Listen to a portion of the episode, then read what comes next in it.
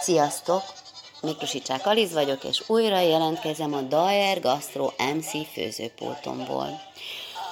Na ma pedig egy nem túl laktató, de annál könnyebb ételt fogok nektek megmutatni, mégpedig a kolbászos, jutúrós, tejfölös puliszkát, amit jól meg lehet szórni sajtal és hagymával a tetején. Teszem ezt abszolút a nyomásra, ugyanis hétvégén egy rendezvényre, a Swimatonra vittem egy hatalmas nagy tál e, puliszkát, és olyan sikere lett, hogy többen is kérték a receptét, sőt, este felé egy férfi be is jelölt ismerősnek, de csak azért, hogy küldjem el neki, és forvaldoljam neki a puliszka receptet. Jó, oké, értek a szóból, tudom, hogy hol a helyem, mi a feladatom, akkor én most elkészítem ezt a puliszkát, és tényleg lehet forvaldolni a receptet.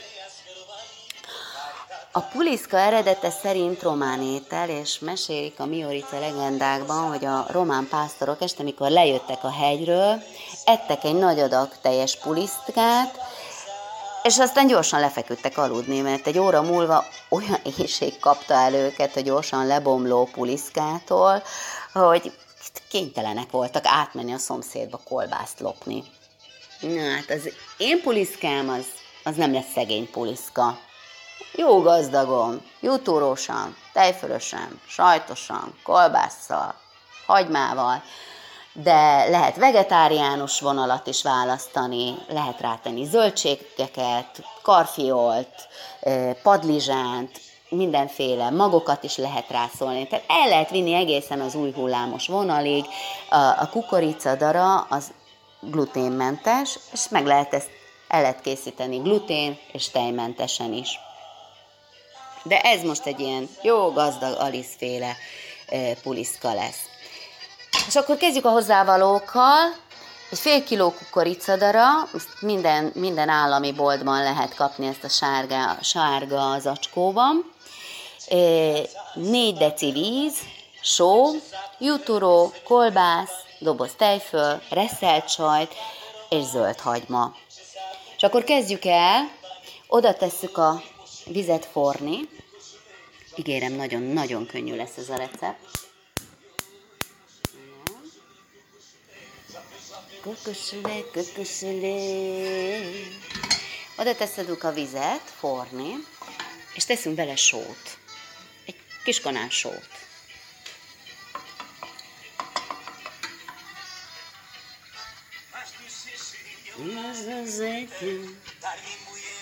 Storin stojadin, mama liga branzali. Ez szól közben, ami magyarul annyit jelent, hogy túrós puliszka. Tehát for a vízünk, köszölle, köszölle, és közben pedig ügyesen bemelegítjük a sütőt. De én olyan 200-ra szoktam tenni.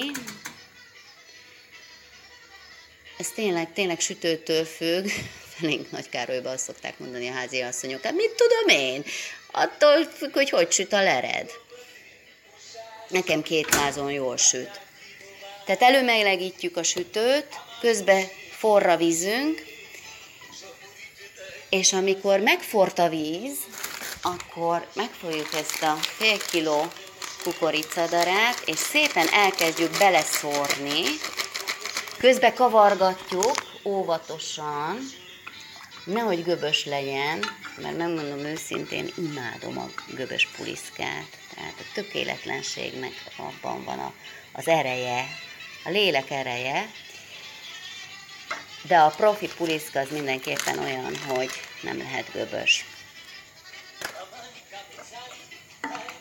főzzük, főzzük, és azt ti meg fogjátok látni, hogy mikor kezd teljesen főni, ugyanis ilyen kis levegő pukkanások lesznek, onnan fogják érezni, hogy már jó a puliszka.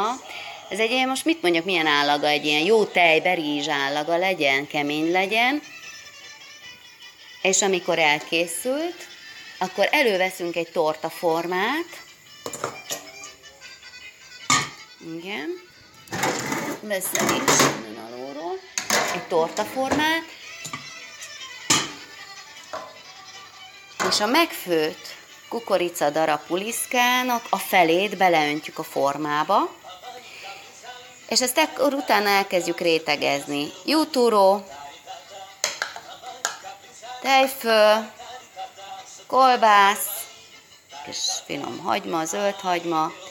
Erre aztán rátesszük a következő adagot is, a másik felét is a kukoricadarának. Azt megint rétegezzük, jutúró, tejföl, kolbász, zöldhagyma, és azt aztán a végén megszórjuk, hogy ez jól süljön rá a reszelt sajt. Ezt aztán betesszük a sütőbe,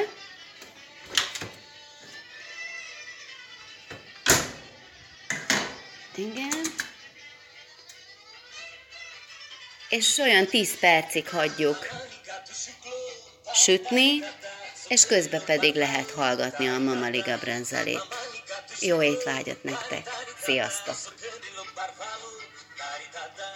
Ay, pero vale. Ay, no